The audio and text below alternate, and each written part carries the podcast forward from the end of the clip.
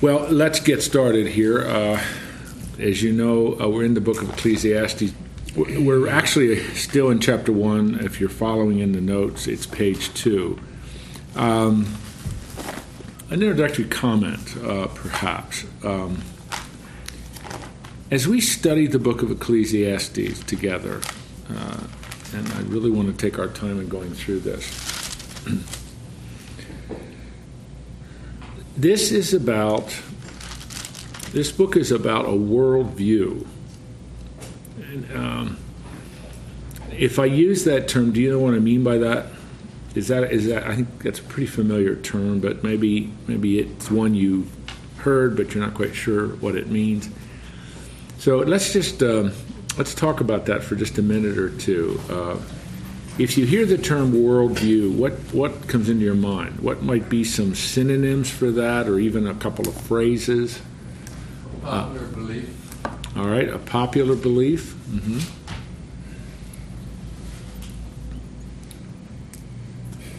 Widely held opinion.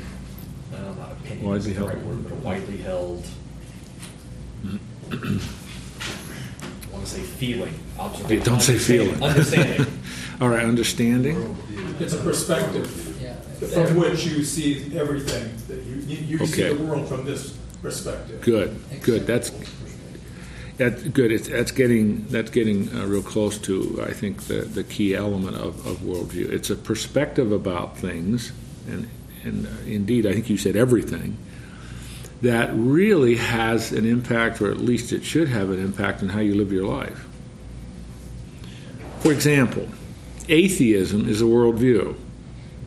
It starts from the premise there is no God, there is nothing in the super that's part of the supernatural world. The natural world is all there is. Now, if you're an atheist and you really believe it, that will affect how you live your life. Um, a Buddhist, Buddhism is a worldview that the key to understanding and enlightenment is you turn inward. inward. Islam is a worldview. It believes that and teaches that there's one God, absolute monotheism, no trinity, is Allah, as revealed in the Quran. Hinduism is a world. I mean, I could go on and on and on. Christianity is a worldview. It is. I mean, it's it's what we gain from studying this book. It's our walk with God. It's our relationship with God based on our, our faith in Christ and so on. But it is a worldview. Fundamentally, the, a worldview asks and answers six or seven questions. I mean, it asks and answers the question uh, what, what is the ultimate form of reality? What is ultimate truth? What is ultimate being? Is there anything beyond the physical world? It asks and answers the question how did we get here? How do we explain the physical world? Is it just random chance? What happens when a person dies? What is the meaning and purpose of a human life? What is the basis for right and wrong? They're worldview questions. And it's really um, it's really central to understanding our study of Ecclesiastes that Solomon is asking worldview questions through this book. As I told you last week, uh, I can't remember who was here and who wasn't here, but as uh, uh, we talked very briefly last week, I believe, as do I think most people, uh, that Solomon wrote this book near the end of his life. And he's reflecting on his life. Uh, you know, all of you know a little bit about him and who he was and why he was uh, why he was an important person in the scriptures as well as an important person in the ancient in the ancient world in ancient, in ancient history. He was he was a very important person but he's reflecting on it. And what he does, and this is why I think it's so relevant to us today in the 21st century, he presupposes something. And I kind of put it this way last week. Let's suppose the box is closed. Remember that metaphor I used? That what you see is what you get. There's nothing beyond the physical world. Another way of saying it is suppose there is no God. And the thesis of that particular perspective, that particular worldview is vanity of vanities. All is vanity. And that's the thesis of the book. And it's really, it, it, it, when you first read it, you think, well, what's that doing in the Bible? Because that's not what you're supposed to do. You're not supposed to look at it that way. But yet, the value of looking at it that way is that is where so many people are. I don't know if you've ever heard it put this way. We live in America, so let's primarily talk about America. If we were in another country, we would maybe talk about that country. But I believe in the United States of America, there are probably close to 55, 60% of Americans are practical atheists. Practical atheists. I don't mean that they're atheist in the sense that they can articulate a well thought through worldview where they have reached the conclusion absolutely that there is no God, there is no supernatural. That's not what I mean. They are not convinced that the God they think exists is a 24 7 God who's interested in every dimension and aspect of their life who is concerned about their sin and the rebellion has provided a way for them to have a relationship with based on his terms, which is holiness and righteousness, which he makes you if you put your faith in him. That's not how people live. They compartmentalize their life and say, I'll tell you what, I'll give him I'll give him an hour on Sunday, but the rest of the week's mine. I'm going to live the way I want to live, but then on Sunday I'll go and I'll go to confessional or I'll go through, um, you know, if in the Roman Catholic tradition, or I'll go, I'll go to church and I'll sing and I'll put some money in the offering plate and I'm covered, and the rest of it, I'm going to live my life my way. Compartmentalize your life. That's a practical atheist. You're really living the other six days as if God doesn't exist. In some ways, that's really what Solomon is addressing here. Because when Solomon was king, during the time when he is king, did he go to the temple and offer sacrifices? Yeah, we, we have evidence that he did. But while he's doing that, he's also negotiating a treaty with Pharaoh and marries his wife, uh, marries his daughter, and brings her into the kingdom and erects monuments to her and worships there too he's not only he's not only being inconsistent, he's being hypocritical, and he is acting as if Yahweh Elohim, the full name of God in the Hebrew Bible, doesn't really exist as he says he exists. The exclusive one and only God that wants to be worshipped and adored and to walk with him. That's not how Solomon's living his life. And so he looks back on his life and he says, My, oh my, oh I lived my life as if the box were closed. That there really isn't a God, the God of, of, the, of the Torah. I was living my life on my terms, doing things my way. And now I see the consequences of that.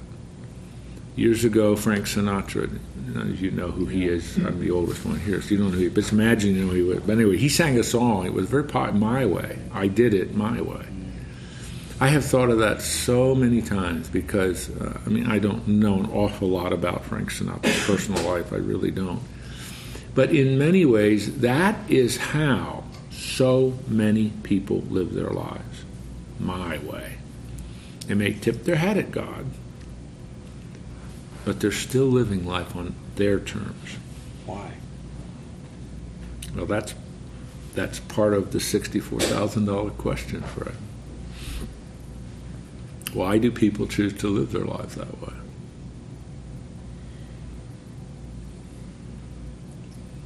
Because in their heart of not hearts are not convinced this is true.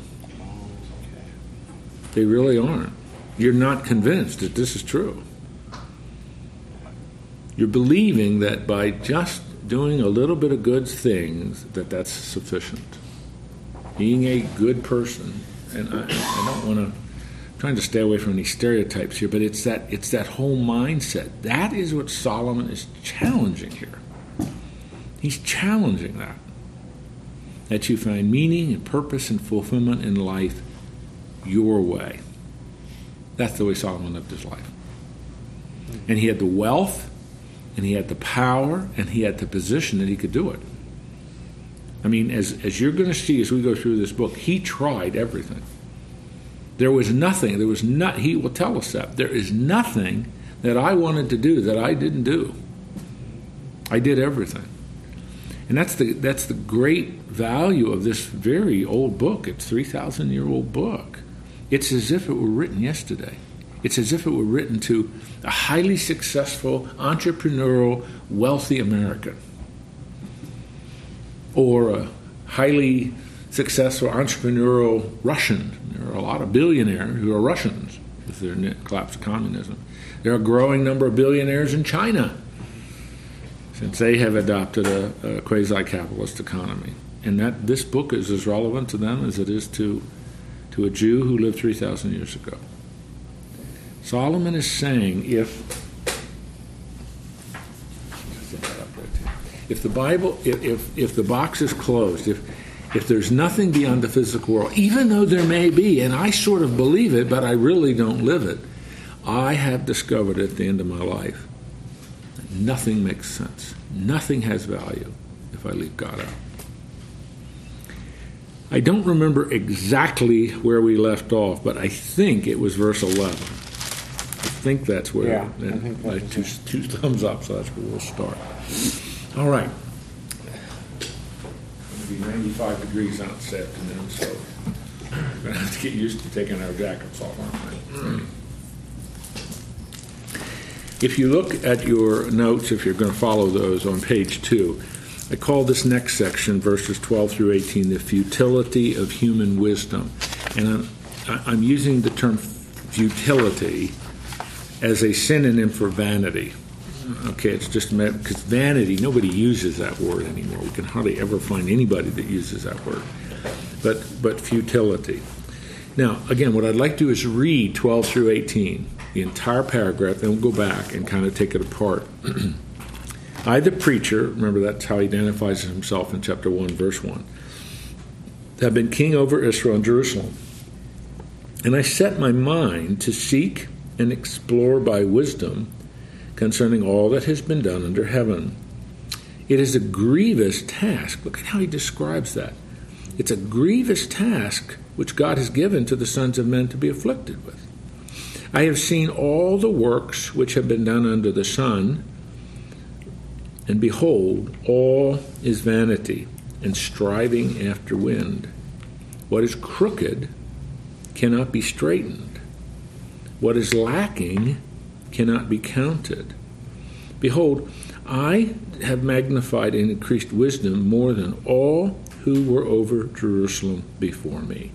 My mind has observed a wealth of wisdom and knowledge, and I set my mind to know wisdom and to know madness and folly. I realized that this also is striving after wind. Because in much wisdom, there is much grief, and increasing knowledge results in increasing pain. It's a very interesting paragraph, isn't it? Solomon is the wisest man who ever lived. At least that's how he's described in Scripture. So if you look at the if you look at the paragraph that I wrote there after verses 12 and 13, Solomon used his extraordinary gifts of wisdom and discernment to study and to explore. They're the words that are used in verse 13 to seek, to study. Words that suggest a thorough and comprehensive examination of all human activity. All that is done under heaven. They're the words he uses in verse 13. What does this mean? What, what can we conclude from this? Well, I'm suggesting it must have involved an exhaustive study of all dimensions of human achievement things like science, architecture, history, literature. His conclusion all this is a heavy burden that God has laid on the human race. Heavy burden in Hebrew means a bad or unpleasant task, a miserable business. Now let's stop there for just just a minute. Why such a despairing thing to say? Now, as we study the book of Ecclesiastes, this enhances a lot of class participation. And by definition, class participation means you, not me. And I, I want you to really process this and think with me about this. These are grievous words. These are almost, you're surprised by them. What does he mean? What's in back of? Mark, you were. You know, when he studied, you know, human achievements in science and all that kind of stuff, he's supposed to say, what a blessing that God put on earth for us, not something that is bad. Why he's doing it as bad? Why he's doing it as a burden? Because it represents God? What, what is the reason for him to say that is bad? If you're leaving God out of the equation, out of the picture, and you study science, and that you just study science, where does that end up? Nothingness. It ends up. It ends. Up, there is a real uh, conundrum. You know what I mean? There's a real um, difficult, almost excruciating sense of studying science because you want to discover the laws that operate and explain science, but every time you study the laws, you keep coming up with exceptions. Or you keep coming, well, this doesn't quite fit. Um, let me give you an example. If you don't mind, this is what this is part of what I think he's really getting at. Up to um, the 1600s, we really didn't understand a lot of the laws that explain the operation of the universe. Then along came a man named Isaac Newton. And Isaac Newton set down a series of, they really were called laws that explained so much about the universe. And I mean, every, it's like enlightenment. Oh my, he's, he put it all together. Now we understand it. One poet in England wrote it it's on his on an epitaph for his gravestone, and God said, "Let there be Newton," and there was light. He's opened it up. But then, about 200 years later, another 250 years later, another man comes along, named Albert Einstein, who challenges everything Newton argued. And lo and behold, what Einstein said is true as well. Einstein work, uh, Newton works until you get matter at the speed of light and beyond. Then things change. That's why we call it the theory of relativity. The more you study, the more grievous it becomes. Listen, I've been in, in higher education all my life, and I've studied all my life. And do you know what I've discovered? It's one of the most frustrating things you can possibly do. because the more you study, and the more you try to master something, the more you realize it cannot be mastered. It is grievous. In my in my little, I mean, I have a, a, a lot of things I teach, but in the area I'm really, really, really interested in, one segment of history it is impossible for me to keep up with all that's being written. I just I can't do it. I can't read all the journals. I can't read all the I can't go to all the historic conferences. I can't do it.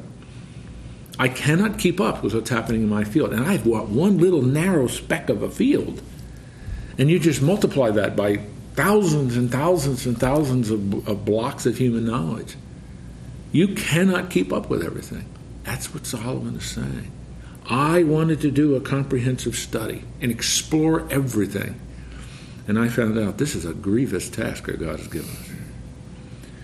Part of what he's saying is I cannot understand things comprehensively and exhaustively. I can never say I now know all there is to know. All there is to know about everything, but all there is to know about one little area. You can't do it. That's what he means. And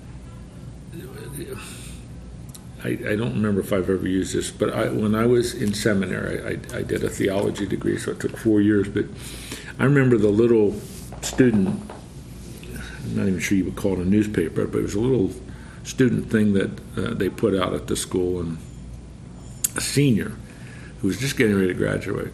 He said, My first year, I came to Dallas Seminary, thought I'm going to brush up on a few things I don't know and hone my communication skills and my language skills in Greek and Hebrew. At the end of the first year of study, he said, I came to conclusion, you know, there's, there really is quite a bit I don't know, so it's good I'm here. By the end of the second year, he had reached the conclusion, he wrote this, he said, you know, I've really, I'm, I got two years down, I'm really convinced that, you know, there's really quite a bit I don't know, so it's really good I'm here. By the end of the third year, one year left, by the end of the third year, he said, wow, I'm now convinced there's really a great deal I don't know, so I may need to stick around here a little longer. By the end of the fourth year, ready to graduate, he says, I'm now convinced I really don't know anything at all. That's what happens. The more you study, the more you realize, I really don't know very much. See, that's why a proposition that fits with the biblical uh, worldview is all truth is God's truth. God knows everything. There's nothing God learned. God doesn't think chronologically. God just knows everything. So Solomon, this is not how he puts it, but Solomon in effect is saying, I want to master everything as God has mastered everything. And I found out I can't do that. It's absolutely impossible. And so there is a frustration with that. How can you turn that into a positive? Well, I really realize I, there's not much I really know. What a humbling, what a humbling conclusion that is. And the consequence is how awesome my God really is. He knows everything. And if I trust Him with everything, He knows everything. He doesn't have to learn anything because He knows them. That's what Solomon, he's not there yet in terms of the book. John Newton made a statement too, didn't he? He said, I know one thing. I'm losing my sight, but I know one thing. the writer of the of the Amazing Grace hymn. Yeah. Yeah. Yeah. Yeah. It is kind of conflicting when, when we are ignorant, we can make up our mind about anything and we feel comfortable that we know everything. But when we start studying, we find out that we know nothing, like you mentioned. One of the other things that when we study like this, it's convicting that there is God. Yeah. You know, when I you know mentioned science, you know, when I was studying science and I was in a stage of ignoring God and rejecting God and not believing in God whatsoever, it's a transition between Mm. my Islamic years to put my belief in Mm. Jesus Christ, and I was ignorant by God, and I was rejecting it. Mm. But when you study, everything is convicting that you can ignore God, but God exists, Mm. and that would lead you to find who God is. Mm. Because when he's studying this and he's trying to say he can be the master of everything, um, no, you cannot. And it's the Mm. same thing, you know. We can think that we can be the master of science, and we Mm. can be the masters of our life, and we can make it right for ourselves and go to heaven on our own. But we figure out that we fall short, and we need God to go to heaven. We need God to understand things. We need God to run the universe because we can't. Exactly. Exactly. With God in the picture, which remember, he's hypothesizing God. I'm, I'm not focusing on God. But with God in the picture, it's, it's humbling, but it's also awe inspiring. It's also an amazing step of faith that you study everything with God in the picture. It brings. I have a friend who teaches at UNO in the uh, physics, uh, well, one of the areas of physics, but anyway, physics broadly. And he's a, he's a neat guy to talk to because he's a strong believer and he looks at doing his science and doing his experimentation, involved in research and everything, as bringing glory to God. And he says, I, I learn more about God as I do my work than anything else because I see this is the kind of world my God's created. A, God, a, a, a world where there is order and design and purpose and meaning and beauty and diversity and variety. You see, if you don't believe in God, then all of this is a result of randomness. But if you believe in God, it's purpose, it's meaning. I mean, I Peggy and I often say this: we're thankful we live in a part of the country where we can experience all four seasons in a year, because you see, in each one of the four seasons has a beauty that's a part of it, a uniqueness that's a part of it. And that it's, a, it's an opportunity to praise God and thank Him for what He's done. But if you leave God out of the picture, that's not, that's not how you look at things. Solomon says in verse 14, I have seen all the works which have been done under the sun, and behold, all is vanity and striving after wind. All of the works have been done under the sun. Everything humans have done up to that point in history. And he characterizes it as striving after wind or chasing after wind. In your notes, I wrote, chasing after wind. It's a rather graphic picture of much effort expended with no results achieved. You ever try to catch the wind, chase after the wind? You're never going to catch it. It's a futile act. Solomon compares trying to amass knowledge, amass wisdom, and look at all human effort without God. Now, here's why he concludes some of this. Look at verse 6 15. With all my wisdom and all my knowledge and all that I now understood, what is crooked cannot be straightened. What is lacking cannot be counted. What does he mean? What does he mean by what is crooked cannot be straightened?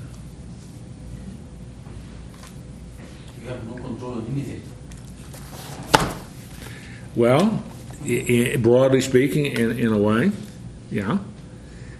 Key in and crooked. What, what is he? What is he saying there? I mean, you all know what crooked means. What's he saying there? Wrong or evil? Yeah, things that are wrong, th- things that should be straight that aren't straight, they're crooked.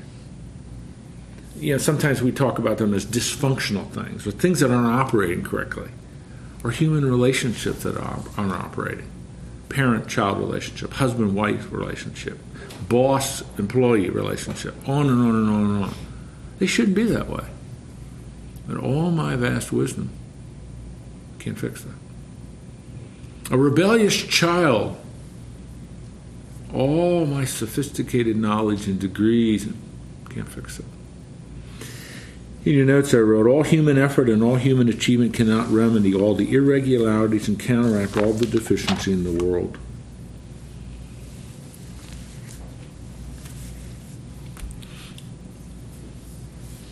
You see any examples of that?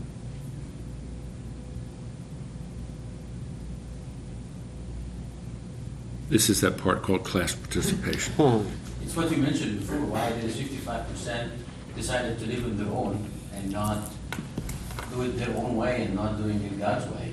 You know, how can you even convince those people that God exists and why doesn't make, doesn't make sense to us and it makes total sense to them? All right. We don't make any sense to them as well. Oh, Often that's the case. That's right. What are some? Think think with me. No, I want you to try to help me think very specifically here.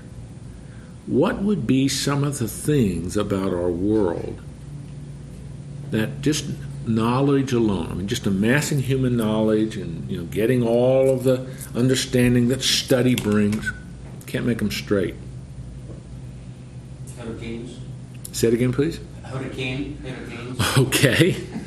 All right. Well, na- uh, what we sometimes call natural disasters. What's the insurance industry call them? Is that what natural natural disasters? I mean, it doesn't matter what we do. We're not going to be able to prevent tornadoes. We can do early warning systems, and people can get to safe places, but we're never ever going to fix tornadoes.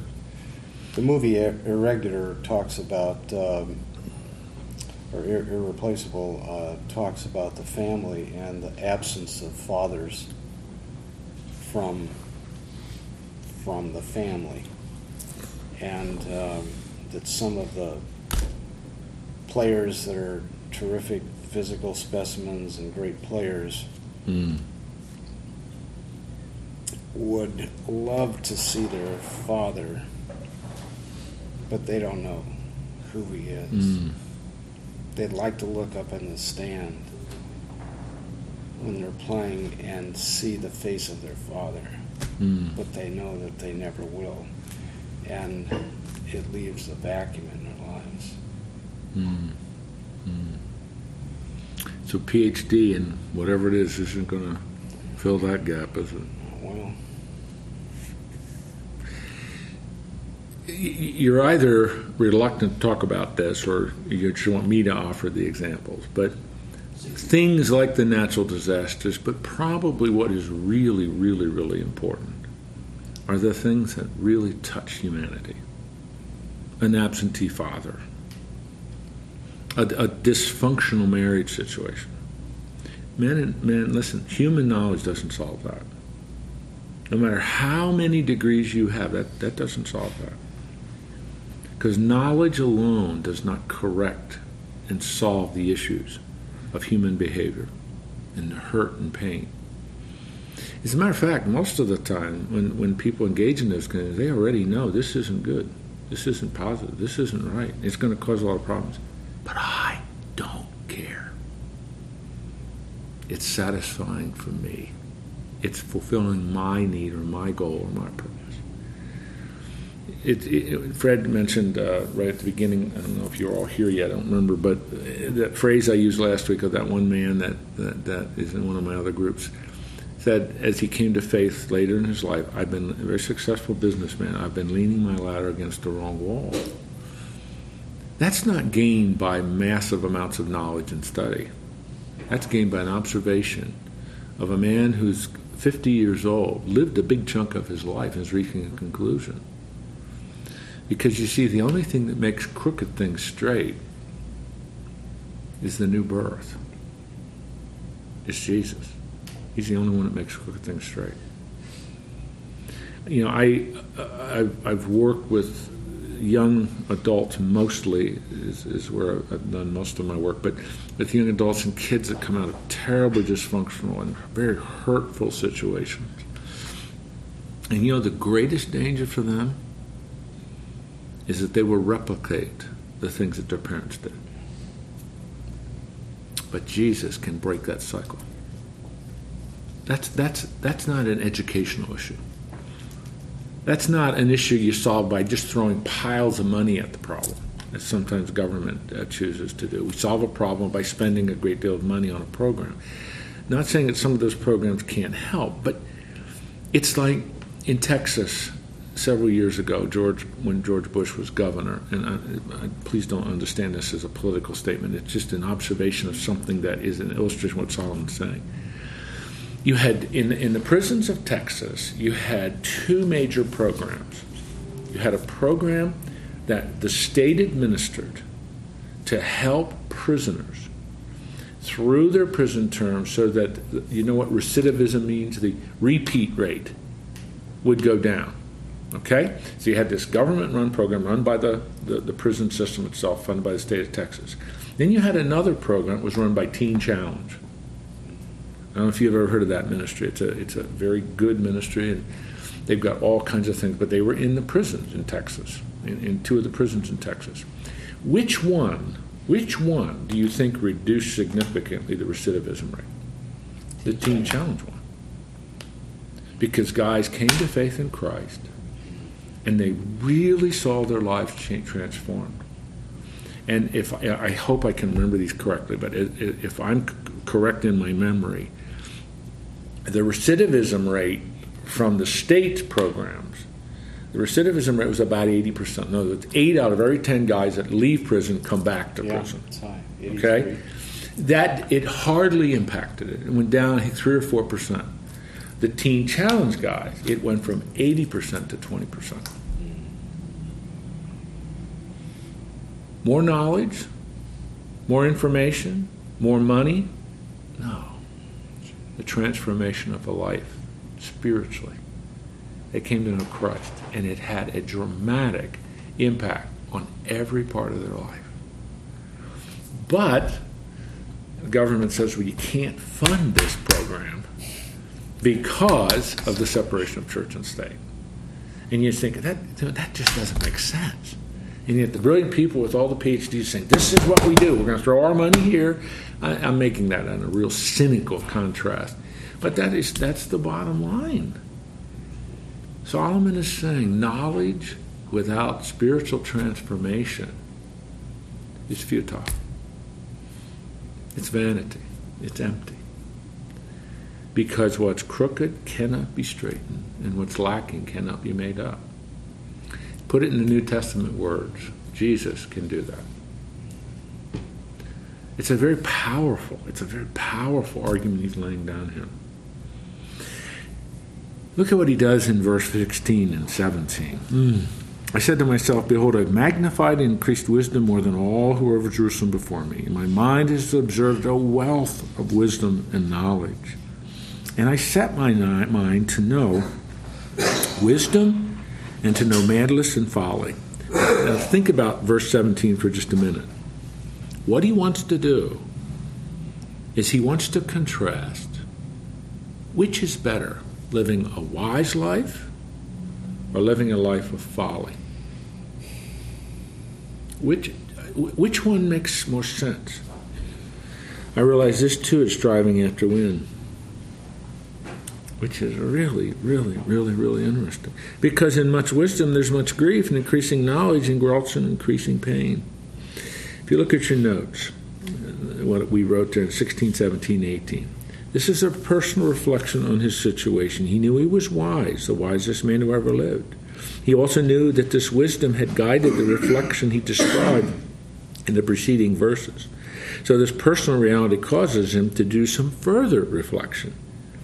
Verse 17, to consider the difference between wisdom, madness, and folly. He compares and contrasts these two, two states and reaches a staggering conclusion.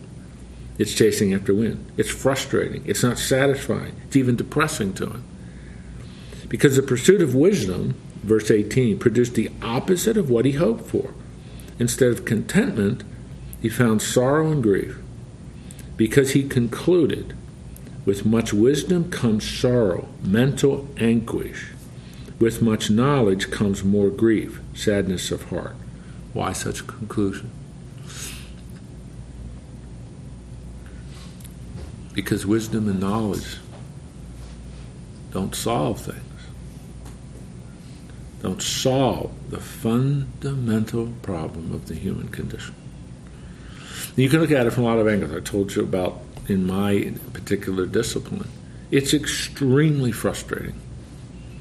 And it is. It's it's almost maddening. It's it's grievous. It's very frustrating. Because you you know you you let me give you an illustration. You do all this study to get a PhD. And you go through the agony of writing a dissertation, which is, I mean, that is an agonizing thing to do. And it, it, most people go through the writing of dissertation, they become a post tribulationist. They mean they live through the tribulation. That's a joke, but anyway. But you know, you end up, you got all that, you defend it, and you know, about four people are going to read it. Nobody is interested in what you did, really. You just it's what you, there's hoops you have to go through to, to get that. But nobody cares. Nobody reads what you wrote. Most dissertations are put on the shelf of a library or now stored electronically, and nobody ever reads them. And uh, you think about that for, I mean, I spent a lot of money, put a lot of time into this. Why did I do this? That's why some people just give up. They just they don't do it. They stop. They don't finish. There are so many ABDs out there. ABD means all but dissertation because they come to this is really ridiculous. I'm doing all this work, spending all this money, and it really isn't going to make that much difference. Jim, that's you, not necessarily true, but that's what Solomon's getting at. We're, we're used to this word, I think a lot of us are, on wisdom as wisdom comes from God. Uh, and here, wisdom isn't satisfying. So, can what's wrong with this wisdom that other wisdom that we can have uh, is beneficial to us.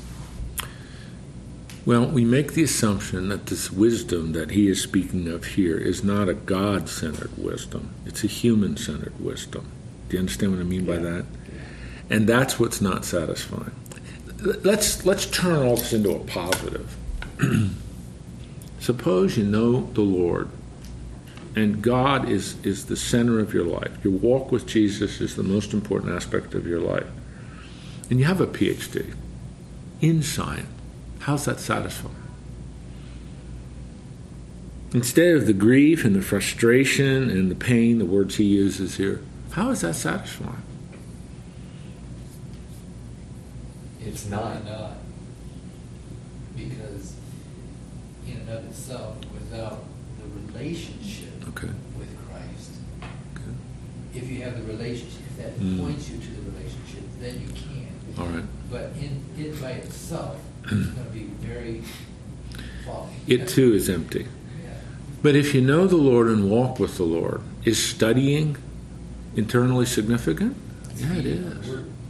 Okay, let's let's do it this way. You're walking with the Lord. You don't know the Lord. You don't care. Why? Why do you care for your yard and your garden? Well, I want to have the best one on on my street. I want everybody. Huh? Vanity. Ah, vanity.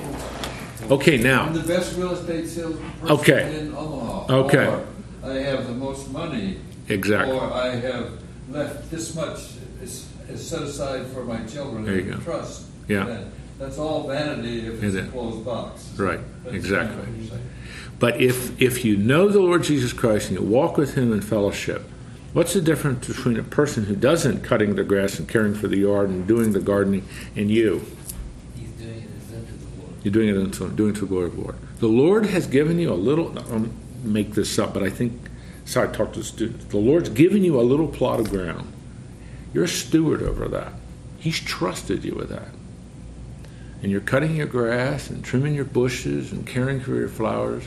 Saturday, Peggy went out and she wanted me to go with her. We got all her flowers for the spring and planted them. Oh my goodness! But it's it's it's. I've grown. Actually, I can't believe I'm saying this. I've grown to enjoy that because you really do it unto the Lord. 1 Corinthians 10:31 Whatever you eat, whatever you drink, whatever you do, do all to the glory of God. That brings purpose and meaning. You know, there's such a thing as a work ethic. Why do you work hard? And I'm not talking about workaholism. That's not what I mean. Why do you work hard? Because it's a stewardship from God. He trusts you with that. Why, why are you careful with your finances? Because you want to be better than anybody else. If that's the motive, that's wrong. No, it's a stu- God's trusted me with this. I want to be a good steward of it. That's my responsibility. See, Solomon is saying if you leave God out of things, it is grievous. It is painful. It's hurtful. It doesn't make any sense. That's why my friend, that the guy I told you about last week, he came to Christ and he said, I have been leaning my ladder against the wrong wall. And that's that's exactly what Solomon is saying here. If you're leaning your ladder against God's wall and God's involvement, He's holding you up and He's sustaining you and all that, then everything you do is for His glory and for His purpose. And see, that gives to me, I mean, I'll be very blunt. When I finally got all this together in the 1970s, it just changed my life. Everything I do. And I, and I hope you guys are understanding even the illustration I use from my own life. But what Solomon is saying here, if you leave God out, this is going to be the result. It's frustrating. It's not satisfying. It's vanity. It, it's grievous. It's painful because fundamentally getting to the question, why am I doing this? Because it isn't satisfying. I mean, men and women you talk to, and if you really get them in a corner and you talk to them, and they're having a really bad day, or they've been through, they're going to tell you this. I, this guy said to me, "I'm to the point where how much more money do I need to make?" And it was amazing that that is one of the things that brought him to the spiritual awakening with Christ in his life. Because "Really, I'm working my tail off, but quite frankly, how much money do I need?" because he was realizing something. All his wealth wasn't buying him any real happiness. It didn't bring a lot of fulfillment into it. Isn't that amazing? Because almost all Americans, that's not how they think. But then they get there, or whatever there means, and it's it's not satisfying. Did they ask Rockefeller that fellow that same question, how much more do you need? He says, a little bit more. A little bit more. You know when you. That's the example that you gave last week. You talked about how Solomon had all these uh, harems and concubines, Mhm, and how he built all these Mhm. temples, and and in Deuteronomy, of course, it says he's built one, I believe. And uh, anyway, uh, so he did all that, and uh, and it wasn't satisfying. That's right. You know, that's right. I mean, that's where he got it, that's when he began to get his wisdom, isn't it? I mean, he's supposed to be the wisest man in the world or something, and. He was, but exactly. It's not till the end of his life, I believe, that's why I think this was written, that it all starts to come together. But he had done a lot of things, and his successors, his kingdom and his successors, will pay for some of the things he did. It's really quite tragic. What brought him on his knees to, to, to change the way he is right? Mark, we do not know that. I mean, there is not in in in the you know for the most part, Solomon's reign is is is in uh, in the Kings and, and Chronicles. There is no singular event that's pointed out there. As a matter of fact, most of the stuff once you get past those early years of Solomon's rule, most of the stuff about Solomon is pretty negative. Even at the end of his time. Yes, So yes. it's not actually was bad and then became good, actually, there's stuff that was bad then. Well, yeah, I, but in the sense that if he wrote this at the end of his life, and we don't know exactly when he wrote it, he, he's coming to that point where many come. I've lived my life, and now I'm looking back on it. And this is what I'm concluding about the life I've lived. You know, I, I do believe, with, without question, I think we'll see Solomon in heaven. I, I don't think there's any question of that. But yet, with Solomon, you see, and this is, I think, the lesson the Bible wants us to draw. You see the tragedy of a wise, gifted man living a major part of his adult life as if God did not exist. Now, he went through the motions, but in practically speaking, that's how he was living. I don't care what you say, God. I don't care what Deuteronomy 17. I'm not going to be that kind of king. Remember, we read that last week. I'm not going to be that kind of king. I don't care what you say. Whether he actually articulated it that way or not, that's how he was living his life. You told me in Deuteronomy 17, I'm not to go down to Egypt and amass war chariots, and yet that's exactly what he did. He built three great chariot cities Gezer, Megiddo, and Hazor. He wasn't supposed to do that, but he did it. Do not amass gold and silver for yourself. I don't care what you say, God, that's what I'm going to do it. And he went and did it. And the text is very clear. The righteous king who will rule over you, he should not take foreign wives. God, I don't care what you say, that's what I'm going to do. And that's what he did. So Ecclesiastes is his reflection on living life on his terms instead of God's terms. And that's why he wrote the book of Ecclesiastes. And he's here to say, or he's in this book to say, it didn't work. At the end, exact at the end, in the last verses of chapter 12, he's going to reach his conclusion. It's not fair, he had fun. I'm sorry, I didn't. I didn't hear what you said. It's not fair, he had so much fun. You know, I was kind of thinking about the same thing in the sense that i- i- when we die and go to heaven, you know, uh, are we going to be excited to see Solomon, and if so, why? Oh, yeah, it depends. I don't know if we're going to actually think of it quite that way, but uh, we have got to be sensitive to the time because they, they need to be in here. All right. Yeah. The tomorrow we'll pick up with chapter two. So if you have an opportunity, you want to read ahead in chapter two. The first part, he tests hedonism. Did hedonism fulfill? And that's what he's going to. We'll talk about that. Okay, I got to quit. Father, thanks for this time in this rich, rich, rich book we're studying together. Bless these men, help them in their lives to lean their ladder against the right wall, to see and enjoy everything you give them to their fullest in, glory, in, in admiration, glory, and worship of you. Whether they're cutting their grass, doing their job, caring for their children or grandchildren, uh, with their wife, whatever it is, they're beautiful gifts from you, but to be enjoyed in their fullness as a stewardship from you, worshipfully glorifying and honoring you through all that we do. That is what brings meaning and purpose to life. Help us to live that kind of life and represent you well in Christ's name. Amen. Amen. See you next week. See you next week.